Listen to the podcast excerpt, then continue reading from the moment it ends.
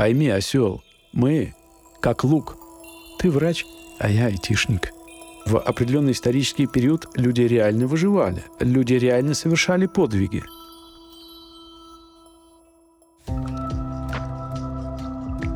Добрый день. Это подкаст Самарского университета о психологии. Здесь мы говорим о том, как устроен нематериальный мир, мы сами, наше окружение, наши мысли, стратегии и установки, которые составляют наше человеческое мышление и одновременно его же ограничивают. Меня зовут Андрей Косицын. Я психологический дилетант, просто филолог, который ищет слова и определения для своей картины мира. А со мной в студии профессиональный психолог Сергей Березин – и вместе мы сегодня обсудим семейные мифы. У Александра Пушкина есть цикл повестей, созданный им во время холерного карантина осенью 1830 года, когда он буквально был заперт в имении Большое Болдино, откуда нельзя было выехать, поэтому он сидел там и все время писал. Историки литературы назвали этот продуктивный для Пушкина период «Болдинской осенью».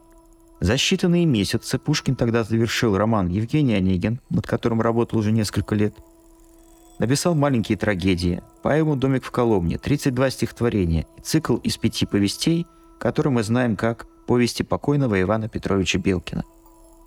Вот в этих самых повестях есть одна история о станционном смотрителе Самсоне Вырине. Все мы ее знаем, так как она входит в школьную программу. Для меня история жизни Вырина, как она передана Пушкиным, служит примером семейного мифа.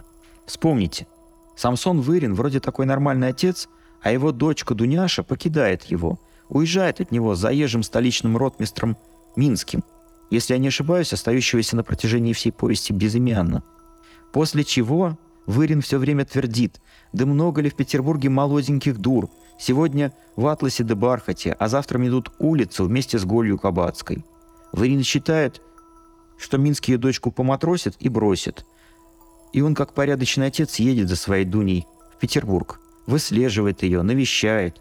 Минский от этих действий приходит в ярость, денег ему дает, говорит «Отец, уезжай». Отец негодует, злится, плачет, спивается и в конце концов умирает. А Минский-то не бросил. Здравствуйте, Сергей Викторович. Здравствуйте, Андрей Александрович.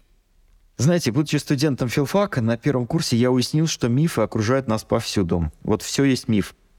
Мифы — это такие заполнители лакуны всего того, что неизвестно человеку об этом мире. Вот древние люди не знали про электрические разряды в небе. Так появились Зевс, Юпитер, Перун. Э, кстати, они все метали молнии, были громовержцами. То есть есть устойчивый архетип главного божества, который управляет другими богами. И боги разных народов похожи друг на друга. Особенно в контактных культурах – которые как-то между собой взаимодействовали. Пантеон богов — это, на мой взгляд, такая мироописательная матрица. И вот когда я слышу словосочетание «семейный миф», у меня в голове появляется такой пантеон богов, такая матрица, модель мира. Она же, кстати, касается и мифологических сюжетов. Хорхе Луис Борхес, аргентинский писатель, говорил об ограниченном числе таковых сюжетов, которые просто обыгрываются во всей мировой литературе. То есть семейные мифы, в моем представлении, это когда модель семьи подстраивается под какой-то устойчивый архетип, и члены семьи проигрывают какой-то известный сюжет. Как это устроено на самом деле? Ну, нет, э, семейный миф – это несколько другое. И э, вот это понятие «семейный миф» э, используется в семейной психологии и в семейной терапии для обозначения некой семейной идентичности. В общем, семейный миф – это такая форма описания семейной идентичности – некоторая формообразующая и объединяющая всех членов семьи идея, образ, история или идеология. Семейный миф – это знание, разделяемое всеми членами семьи. А, и чтобы понять, каков в семье семейный миф, нужно проделать а, такую процедуру. Вот представьте себе, вы подходите к вашим родителям и говорите, пап, только не удивляйся, ладно? Я тебя сейчас кое-что спрошу, а ты вот просто порассуждай все, что придет тебе в голову. Папа говорит, ну ладно. Ты говоришь, пап, а вот мы как семья, мы кто? И дальше вы фиксируете то, что папа говорит. Потом с тем же вопросом вы идете к маме и говорите, мам, слушай, я тебе сейчас задам вопрос, он, может, покажется странным, но тем не менее, ты вот не удивляйся, просто ответь на него, да, все, что хочешь. Не ищи правильных слов, без всякой цензуры. Вот мы как семья, мы кто? Мама что-то расскажет. Потом вы идете к старшему брату и говорите, брат,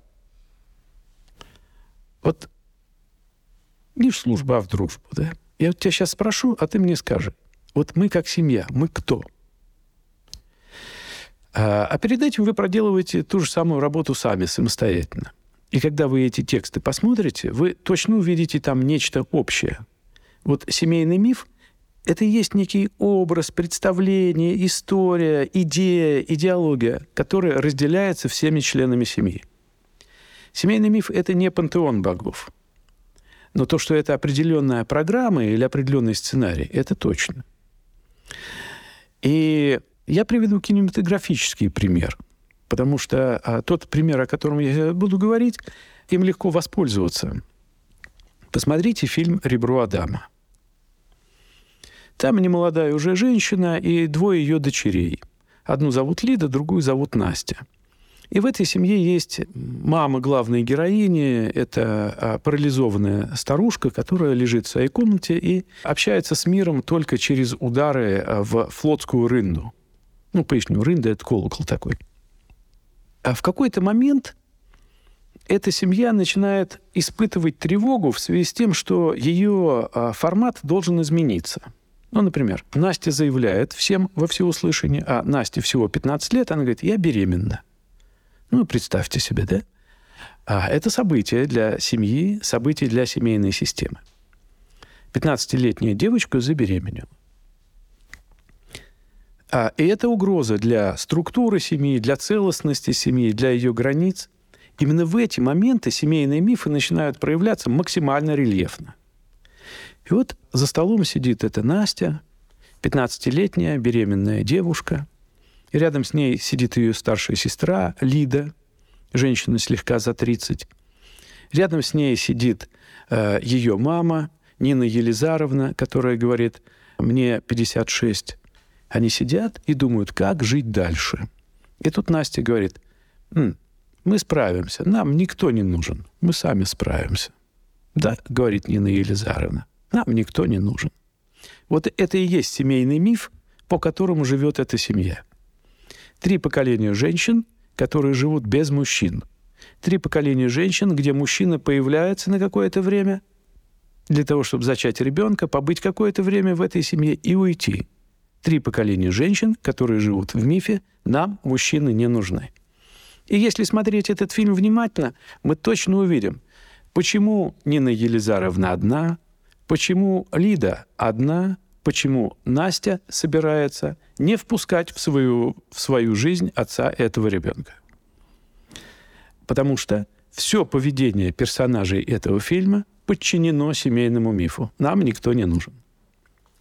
Вот, значит, семейный миф – это вот некая такая история, идея семьи, да, некий образ семьи, который обычно не осознается, который обычно не рефлексируется, но который точно влияет на наше поведение, на наши выборы партнеров, на выбор нами жизненного пути и, может быть, самое главное, на выбор того, как мы живем, стратегии нашей жизни. Но для меня, когда я говорил об Антоне Попову, mm-hmm. как раз это и есть, потому что это же определенная система отношений. В этом смысле, да, конечно. Иерархически определенным образом, и ее неосознанно все придерживаются. Да. И вот давайте проясним, все-таки миф – это про то, как устроены отношения внутри семьи в том числе, что они друг про друга думают и о себе в целом, или нет? Нет, несколько шире. А, семейный миф – это то, а, а, ну, не только то, что мы думаем друг про друга, да, это скорее семейный миф – это некий образ семьи, а значит, влияющий на отношения внутри семьи и определяющий поведение членов семьи по отношению друг к другу. Но это не то, что думают про эту семью другие со стороны. Нет, конечно, нет. Да? А, вот. Но семейный миф еще и определяет а, не только внутрисемейное поведение, но и отношения с семьей с внешним окружением. Ну, например, вот такой есть э, семейный миф – кстати, э, одним из пионеров исследований семейных мифов в нашей стране была Анна Яковлевна Варга.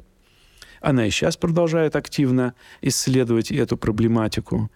Вот она а, когда-то обнаружила, что в российских семьях есть такой э, миф, который называется «Мы дружная семья». Извините, а разве в других странах, у других народов нет такого мифа? А, они могут встречаться. И вообще, когда мы говорим про вот этот европейско-христианский мир, на самом деле мы гораздо больше похожи а, друг на друга, чем нам кажется. Просто само слово «семья» предполагает, как будто бы этот миф повсеместно. Нет. Что семья должна быть дружной. Странно, мы враждующая семья. Э, ну, здесь э, э, есть некоторые тонкости, да? Вы смотрите, мы дружная семья. Это же не просто ну, некая такая декларация, да, ребят, мы дружная семья, поэтому мы э, друг друга любим, мы должны друг другу помогать. Если семья живет в соответствии с этим мифом, то э, в этой семье есть некоторые, как правило, недекларируемые и неосознаваемые правила, которые делают отношения в семье настолько близкими, что вырваться оттуда просто невозможно. И это очень серьезно затрудняет, например, сепарацию взрослого ребенка из семьи. Ну, а дети появляются в семье, растут, и наступает тот возраст, когда а, нужно поклониться родителям, уйти из семьи и начать жить своей собственной жизнью. Да? Мама, благослови меня на мою собственную жизнь. Но если семья живет вот с этим мифом, мы дружная семья, семейные узы оказываются настолько сильными, что уйти из семьи оказывается просто невозможно. И тогда вот этот взрослый ребенок ищет и находит разные способы остаться в границах семьи. Семья ищет и находит разные способы, как можно дольше его здесь удержать. Если этот взрослый ребенок находит себе партнера, то, скорее всего, он будет тащить его внутрь, в границы собственной семьи. И тогда у этого партнера иногда возникает вопрос, я на ком женился, на ней или на ее семье? Часто это вызывает сопротивление. А в такой модели о которой вы сейчас сказали, если мы говорим не о детях, а о отношениях между партнерами, не могут ли они, наоборот, стать родственными настолько, что одновременно и интересными друг другу впоследствии? Да, там часто возникает ситуация, когда вместе тошно, а врозь невозможно.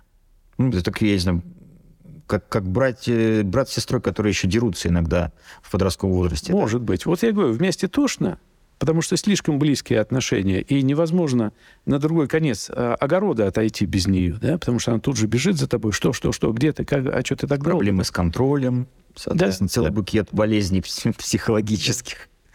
Вот. И если семья живет с этим мифом «мы дружная семья», но и в партнерских отношениях там тоже возникают определенные сложности. Получается, что миф зацементированный такой, он комплекс проблем рождает в семье. Да, самых конечно. разных. Самых разных. И мы можем симптоматику, как болезнь, да, симптоматику выявить и что-то с этим сделать. Да, мы можем обнаружить семейный миф, а, посмотреть, как этот семейный миф влияет на семью в целом, на каждого человека отдельного из этой семьи, и дальше работать с этим мифом и с а, восприятием этого мифа а, для того, чтобы человек стал свободным от семейного мифа. А иногда используется еще такой термин, как семейный сценарий, да, который э, точно так же, как и индивидуальный сценарий, делает нас несвободным, сокращая возможности наших собственных выборов. И э, работа со сценарием, с его анализом, диагностикой сценария э, мифа, да, с пониманием семейного мифа и поиском возможностей жизни вне семейного мифа часто освобождает людей – от э, ну, многих ограничивающих э, позиций этого мифа. Ну, например, может быть, вам встречались люди, которые а, живут как будто бы борясь с жизнью. Ну, знаете, такие люди, которым вот а, все стабильное, устойчивое кажется скучным. Да. Брак, ну что, ну это скучно. Да. Один и тот же партнер на всю жизнь, ну, это скучно. Ну, что такое? Ну, вот эти бытовые, там, готовка, стирка, уборка, не-не-не, ну что, ну, это не для меня, да? А что для тебя? А для меня борьба. Вот, как говорит э, героиня фильма «Отцепись от звезд», вот такая вот я. Ничего не могу без борьбы. Все с борьбой. Э, человек, э, который все время со всеми борется. Иногда даже замечая, что борется там, где даже не надо бороться. Да? Вот. А с очень высокой долей вероятности мы можем а, предположить, что этот человек вырос в семье, в которой был миф о герое. Мы – семья героев. А что должны делать герои? Совершать подвиги. Вот что делает Дон Кихот Ломанческий, сопровождаемый Санчо Панса? Он совершает подвиги. С кем он борется? Ему кажется, что с драконами. На самом деле с ветряными мельницами. Вот и часто люди, живущие с мифом «мы, семья героическая», совершают подвиги, на самом деле борясь с ветряными мельницами. То есть семейный миф, с одной стороны, это то, что поддерживает семью и ее целостность, а с другой стороны, это то, что ее ограничивает. То есть семейный миф – это скорее про поведенческие модели и работа все-таки с поведением и коррекция поведения, да? Да, это про поведенческие модели, про чувства, соответствующие этим моделям, про переживания, про а, отношения в том числе. А насколько вот те мифы, борцы, жертвы и прочее, о чем мы сейчас говорили, соотносятся с MBTI? Когда есть 16 типов людей, это не одно и то же. Там же ведь в MBTI устроено по взаимодействию э, с внешней информацией, да, эти типы, и как э, люди решают конфликты, взаимодействуют друг с другом. Насколько это тот же самый архетип заложен в MBTI? Ну, это, это разные вещи. Э, э, смотрите, это разные взгляды на человека и на его поведение. Все-таки, когда мы говорим о семейном мифе, мы смотрим на семью как на целостное, да? как на а, постоянно развивающуюся, очень динамичную систему, базовой в которой все-таки являются не наши убеждения, а тот эмоциональный процесс, который мы можем в этой системе наблюдать. Но вы, когда работаете с семейными мифами, как психолог, не обращайтесь к тестам Майерс-Бриггс? Нет.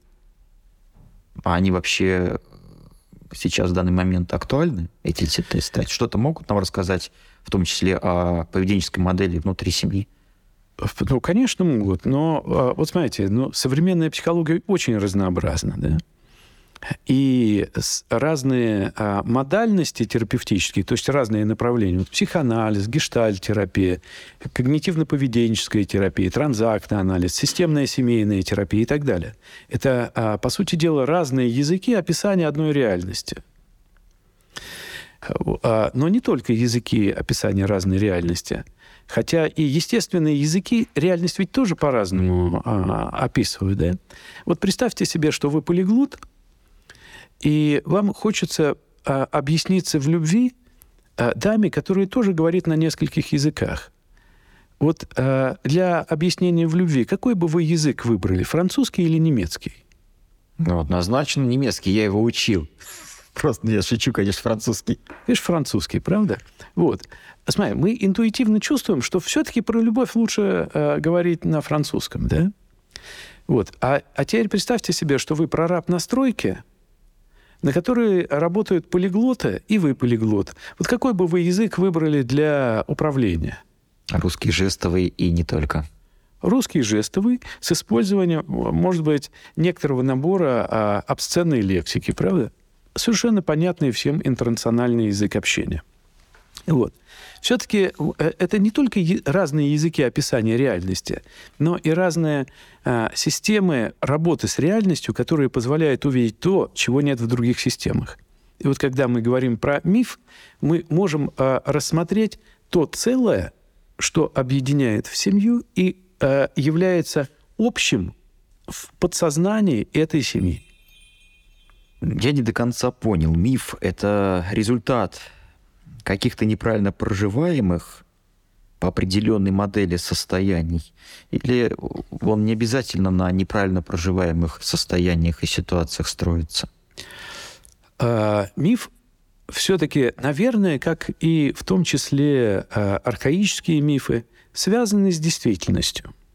Это способ осмысления действительности. Но когда мы с вами говорили, то сам факт того, что психолог работает с семейным мифом как с некой проблемой, говорит о том, что, скорее всего, цементирование происходит именно проблемной зоны какой-то. Да, я сейчас проясню.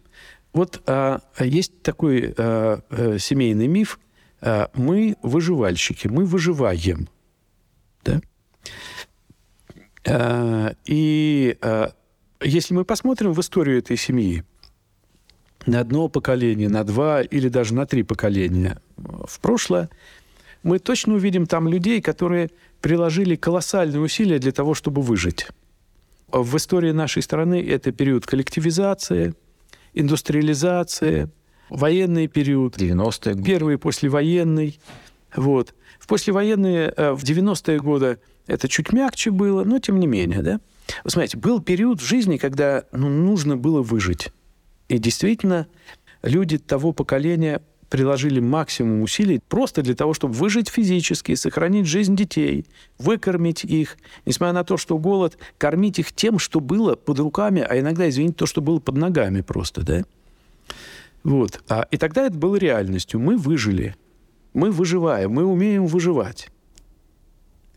А вот уже в следующем поколении, да, а это убеждение перестает быть связанным с актуальной действительностью.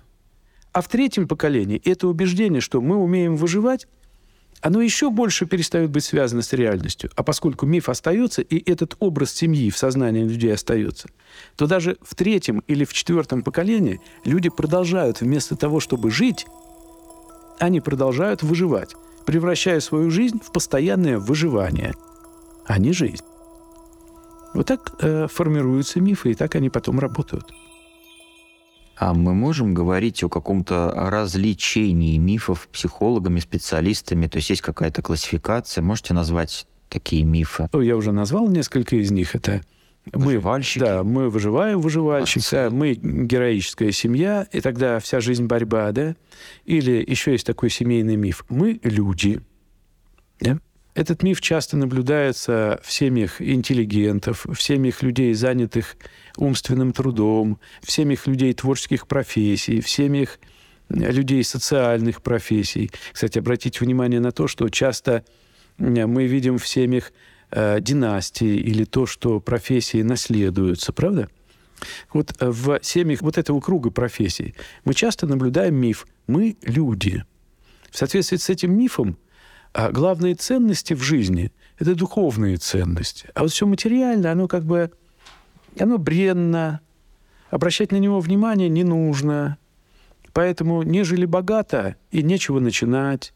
Поэтому деньги – это зло, деньги – это грязь. Поэтому люди, у которых много денег, это какие-то немножко, ну, недуховные люди, да, они нам не чита.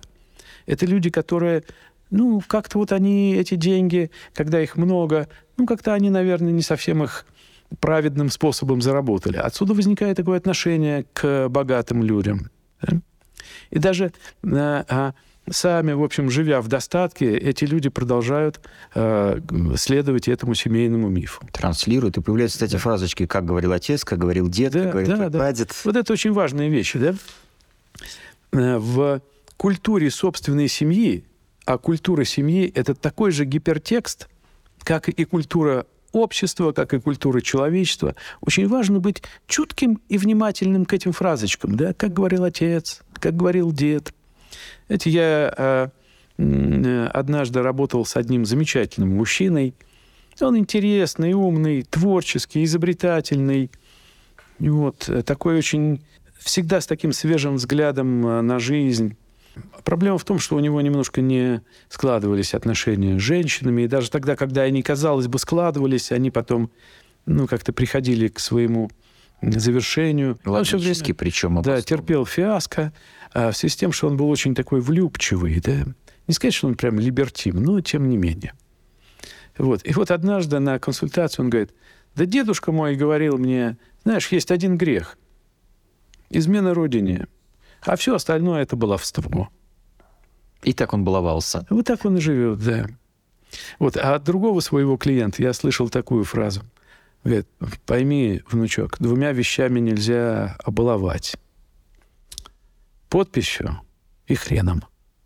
Вот этот второй мужчина, которому дедушка такое сказал, вот он живет в браке, он ответственный муж, он внимательный отец.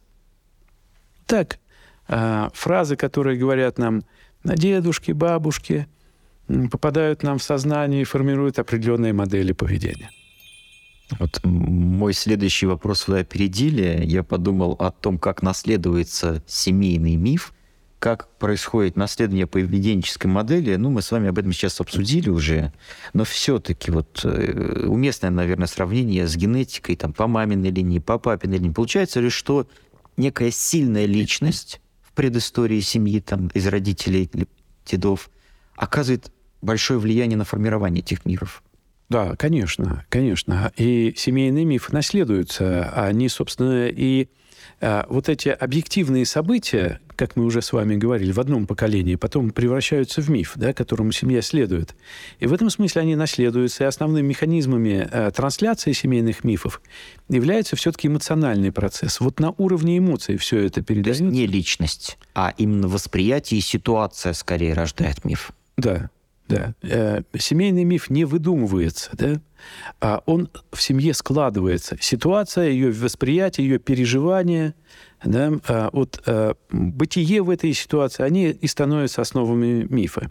То есть все-таки неправильно говорить о том, что он как-то наследуется через личность сильную в истории семьи. Все-таки это какая-то ситуация, которая где-то с кем-то произошла, и вот то, как ее решали, какие решения, способы придуманы были в семье, этот момент дальше может затянуть и последующее поколение. Развод, например, тот же может отразиться впоследствии на детях, на правнуках, где-то в предыстории. Допустим, буйство какое-то в семье, там кто-то кого-то бил. Это определенным страхе наводит на поколение вперед.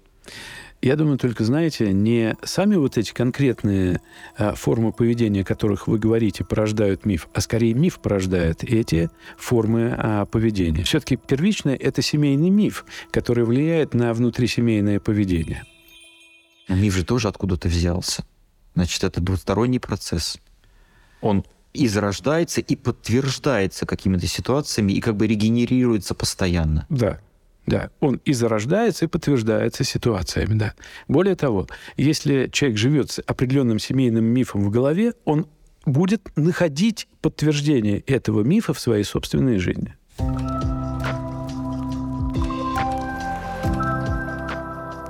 Вот интересный момент с психотерапией семейных мифов. Потому что есть сложная годами, если не веками, система отношений в семье.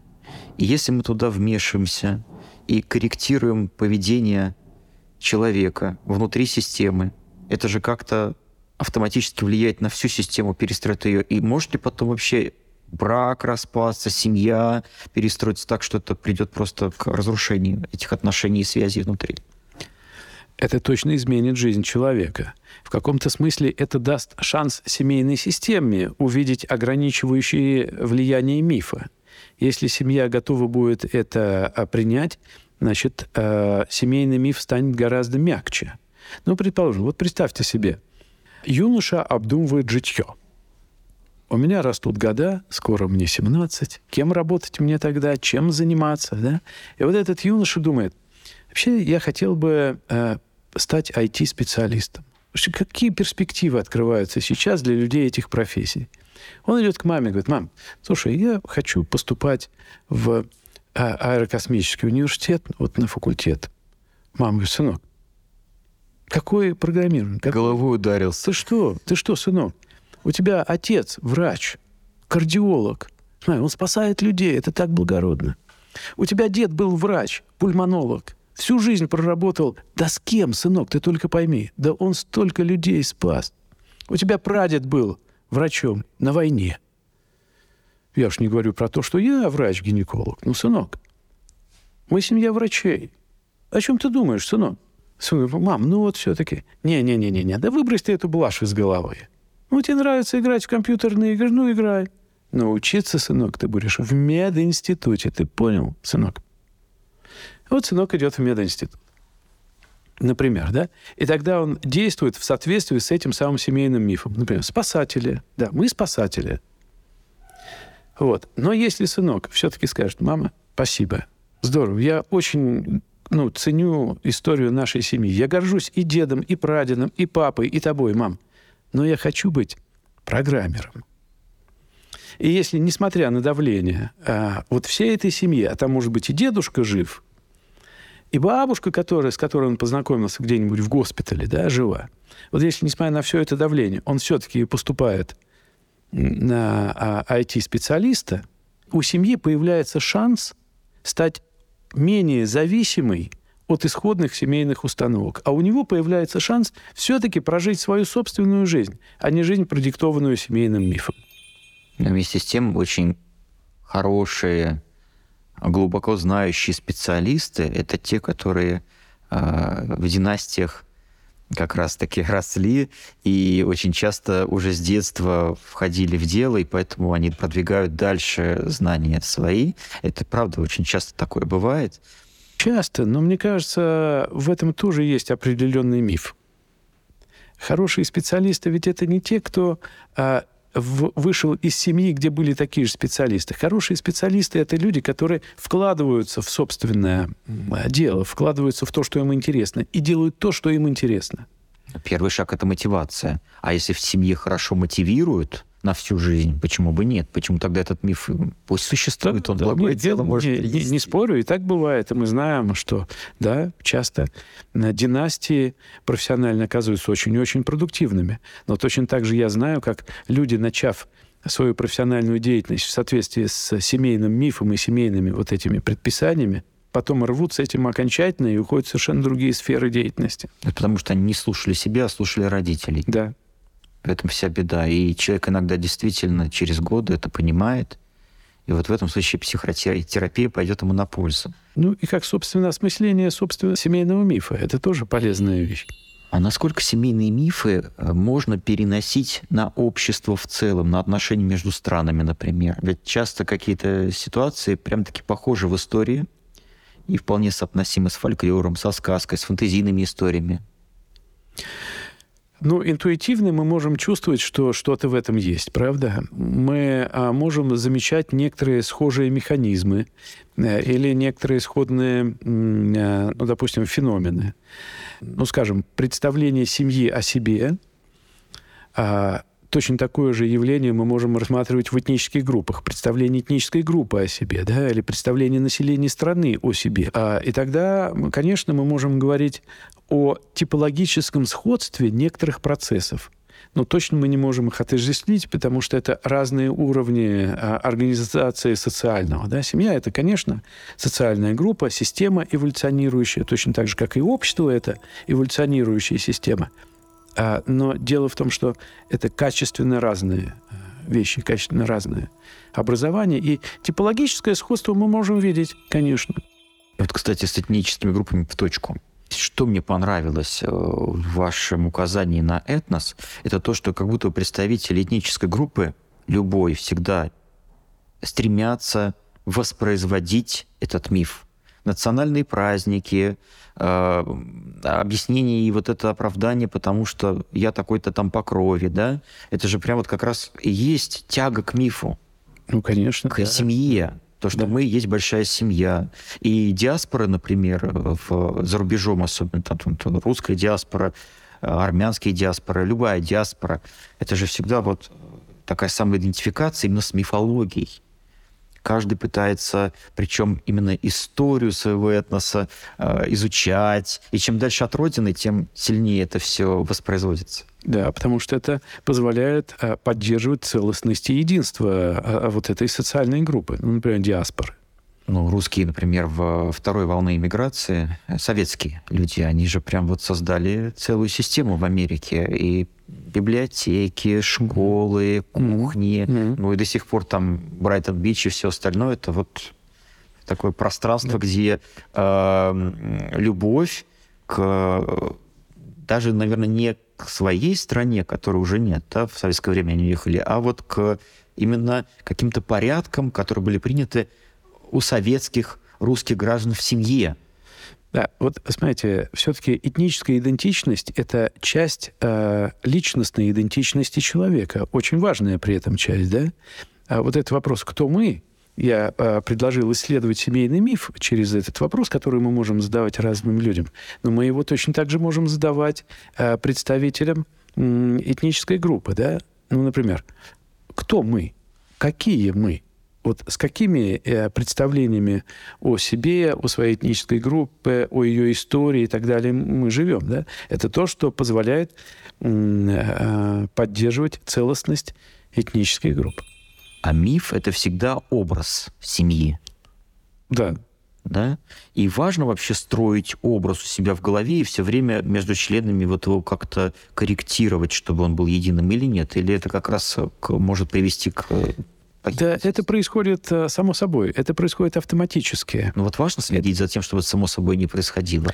Э, э, вот если часы на стене висят, хорошо показывают время. Если кукушка или колокол отбивают количество склянок, соответствующее показаниям стрелок, то и ремонтировать их не нужно. Но придет другое поколение, которое скажет, так, мне бой часов мешает спать по ночам, я на электронные перейду. Возможно, они а что-то с этим... С бабушкой как хотите. Типа. Возможно, они с этим что-то будут делать. Но вот если часы работают, ремонтировать и чинить их не надо. А, их нужно а, ремонтировать, если они начнут хандрить. Вот а, мифы, образы семьи, вот а, традиции, нормы, правила, культура семьи – семейная история складываются сами собой без нашего осознанного участия. И если мы живем с ощущением счастья и наполненности жизни, если я могу сказать, со мной все в порядке, и с тобой все в порядке, и люди вокруг, люди как люди, такие же, как и я, то и чинить это не надо. Но интересоваться этим нужно, потому что это история моей семьи, а значит и часть моей собственной истории.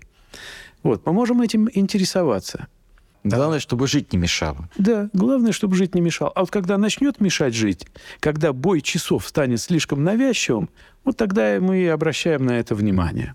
Тогда мы идем к психологу, э, говорим с ним, и если это психолог, работающий в модальности семейной системной терапии, он точно поинтересуется нашим семейным мифом, возможно, найдет нам причины каких-то наших неурядиц, и начнется работа. Вы заговорили о часах, я вспомнил историю, которую мне коллега из Рязани рассказал.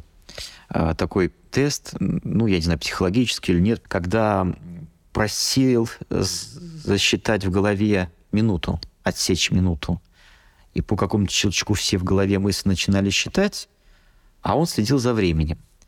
И дальше а, кто-то раньше поднимал, ровно отсчитайте 60 секунд, кто-то позже. Это как-то характеризовало человека. И дальше вот он сказал, что, а вы знаете, а, учеными проводился такой эксперимент, и ровно секунду в секунду поднимали те, у кого, как потом выяснилось, когда задались вопросом, а почему вот несколько человек ровно секунду в секунду, у них дома а, висели часы с маятником с детства, и они научились в голове, а, зацементировали это время, как оно тикает, и поэтому не ошиблись в счете. То есть вот насколько мозг действительно способен mm-hmm. цементировать, запоминать, воспроизводить в том числе какие-то поведенческие и прочие-прочие модели, это на самом деле ну, и хорошо, и одновременно страшно. То есть это прям просто давление на человека всей обстановки, которая выстраивает, сказывается на нем, барьеры какие-то чинит ему и прочее, прочее. Ну, это так, но бояться этого не надо. Не надо. Мы же не боимся, что атмосферный столб давит на нас с определенной а, мощностью, да, мы выросли в этой атмосфере, поэтому и внутреннее давление уравновешено с внешним. Поэтому миф начинает максимально проявляться тогда, когда семья оказывается в каком-то кризисе, в сложной ситуации, тогда, когда есть угроза семье, ее границам и так далее. А в остальном это просто очень интересный объект для наблюдения. я а, всем своим а, клиентам, коллегам, студентам Просто рекомендую исследовать свои семьи, изучать их истории. Фиксировать это, потому что э, это может быть не просто интересным, но и полезным. А всегда миф формируется на протяжении длительного времени, как минимум трех поколений. Или он может сформироваться в одном поколении, вот просто в семье, потому что ребенок растет и впитывает от родителей. Или это всегда наследуемая из поколения в поколение вещь? Да, все-таки нужно достаточно длительное время. Для этого нужно три поколения. Вот тогда он становится мифом. Еще раз, а, в определенный исторический период люди реально выживали, люди реально совершали подвиги. И тогда это было реальностью. Это потом мифологизируется и превращается в некие тексты, которые транслируются. Э, это становится неким общим образом в семье прошу вас такой пример, как, как бы у меня соображения родились, прокомментируйте. Вот, допустим, человек не умеет решать конфликты, старается их избегать. Отрицательные эмоции скрывает, подавляет в себе, и как результат накопленная в нем агрессия оборачивается его же сознание против него. Возникает некое такое представление жертвы, миф жертвы, что ли. Все вокруг злые, меня никто не ценит, никто не любит. И, соответственно, если я жертва, я ищу спасателя. И э, того или то, что меня избавит от эмоционального клубка непонятных мне состояний. Я же не могу их прояснить понять, но мне некомфортно. И спасатель может быть алкоголь, наркотики, просто человек, в объятии которого можно тут же броситься, уйти таким образом от негативных состояний. И дальше получается такой замкнутый круг, все цементируется, цементируется. И если человек отказывается вот эти определенные эмоции правильно прожить, не заботится о том, чтобы расплести по ниточкам клубок непонятных ему состояний, в том числе негативных, он вообще не понимает, что это за клубок и что с ним делать, то, собственно, он живет как будто бы дальше по рельсам. Вагон едет с остановками по расписанию, вот так миф работает. Это про миф или нет? Про миф. Про да. миф? Да. Совершенно верно. Очень хорошее описание функционирования мифа. Ну, значит, я что-то в этом понял. Да. В вашей личной практике вы с какими семейными мифами сталкивались? Яркими очень. Есть э, достаточно много семей с мифом о том, что отношения с мужчинами ненадежно и рассчитывать на них нельзя. А какие яркие решения предпринимаются в этом случае? Вот вы понимаете, что это дело точно миф. Вы просто говорите и доказываете человеку, что да, посмотрите, такая тема есть? Или это какая-то этапная работа, когда человек, через что он приходит к осознанию? Как это устроено? Нет, ну это, конечно, этапная работа, и доказывать что-либо клиенту э, это самая неблагодарная вещь, потому что она э, э, неэффективна, да? Все-таки э, важно, чтобы человек становился автором своей жизни. Важно, чтобы человек, осознавая, мог брать на себя ответственность за свои собственные изменения. Я не могу быть экспертом в его жизни. Я могу быть экспертом в своей практике и в своей деятельности. Вот. А я знаю, что я делаю и почему я это делаю. И работа с мифом семейным – это действительно а, многоплановая, этапная работа, которая требует времени. И она не связана только с ну, вот, разговорами. Уж точно она не связана с эм, позицией переубедить другого. Вот к вам приходит человек на консультацию для работы над собой – в этот момент он же часто знает, что такое семейный миф, или у него открытие происходит в процессе? А, психотерапии. Люди сейчас а, активно читают а, литературу психологическую. Многие мои коллеги ведут блоги, странички, э, пишут очень часто на психологические темы. Я не уверен, что это полезная работа, вот, но это тоже вопрос, который нужно с ними обсуждать. Поэтому часто люди приходят а, с самодиагнозами. А, еще чаще они приходят с диагнозами по поводу ближних своих. Ну, например, знаете, моя проблема в том, что я не прошел сепарацию, потому что моя мама была гиперконтролирующей, или сложности в нашем браке складываются, потому что мой супруг на самом деле газлайтер. И так далее. Часто вот в последнее время так происходит. Насколько эти диагнозы оправданы? То есть они не являются, э, вот эта самая диагностика ошибочной? Как правило. Ошибочной? Как правило, да. Потому что люди э, э, в текстах вычерпывают то, что соответствует их я-концепции и их семейным сценариям. А какие инсайты обычно случаются во время психотерапии с людьми? Вот это озарение вдруг, когда он понимает, что вот оно, что он ошибался, он сам себе напридумывал, надиагностировал, а когда дошел до сути, что с человеком в этот момент? Можете описать? Э, я попробую обобщить. Одно из самых потрясающих открытий, которое может сделать человек, работающий с терапевтом, а, и если в работе, ну, например, речь идет о, о семейных мифах, семейных сценариях или э, сценарии жизни отдельного человека. Вот одно из самых потрясающих открытий заключается в том, что, оказывается, меня можно любить просто так, потому что я есть.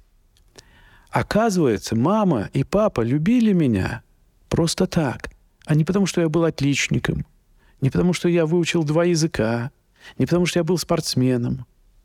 Они любили меня просто так. И вот это одно из самых потрясающих открытий. Это возвращение к такому детскому счастью, наивному взгляду на все. Возможно. Я не знаю, к чему это их возвращает. Еще одно открытие заключается в том, что, оказывается, все, что мне нужно для счастья и для того, чтобы жить, у меня есть. Оказывается, что все, что мне нужно, они мне дали. И если это происходит, это точно меняет жизнь человека кардинально. То есть задача психотерапевта — вернуть клиенту его райский сад, его Эдем. Ну, это вы поэт. Ну, так оно, на самом деле, все, что вы говорите, это про, примерно про то ощущение утраченного, потерянного рая, к которому человек хотел бы стремиться, но из-за неких шаблонов взрослой жизни и условий не может. И вдруг, когда он понимает, что на самом-то деле может, потому что дело в эмоциональной сфере очень большое. Да, только звучит это несколько проще и, может быть, банальнее. Да нормальное у меня было детство. О, что я понял. Да. И последний вопрос о самопомощи. Если вдруг понимаешь, что в семье в отношениях действительно есть проблема мифологического свойства, с чего начать поиск ее решения? Конечно, с себя. А с осмысления того, как этот семейный миф на меня влияет. С осмысления того, что миф — это миф. И если я не стану врачом, как в той самой семье из примера выше, меня не разлюбят. И если я не стану врачом, это не значит, что я предаю память всех остальных людей, предшествующих поколений, которые были врачами. И если я не стану врачом, это не значит, что я перестану быть вашим. Мы с тобой одной крови. Ты врач, а я айтишник. И другой момент может быть, что если человек из семьи неблагополучный, не знаю, там алкоголики, наркоманы, он может э, жить с ощущением этой какой-то тяжести, понимая, что он к этому не хочет стремиться, стыдиться этого, может быть, как-то. И здесь тогда тоже какая-то важна работа над собой. Это тоже про миф. Это про миф, но и не только. Ведь миф один из параметров семейной системы. Это то, с чего мы начали э, наш сегодняшний разговор. Семейный миф – один из параметров, который мы используем для анализа того, что происходит в семье и что происходит с человеком. А там ведь их еще несколько, да, и разные, и путей, ведущих э, к обретению себя, на самом деле много. И вот а, работа с семейным мифом, семейной историей – это одна, один из путей. Ощущение, что человек такой пластилин – из которого все что угодно лепится, и нет никакого стержня. Мне нравится другое. Помните, когда Шрек э, с осликом идут по полю, Шрек говорит, пойми, осел, мы как лук. И ослик говорит, что, такие же вонючие? Да нет, осел, такие же многослойные. Вот мы, люди, очень многослойные существа, мы очень сложные возможно, даже сложнее, чем Вселенная, которая нас вмещает. Спасибо вам за это сравнение и этот замечательный разговор. Ну, рад стараться.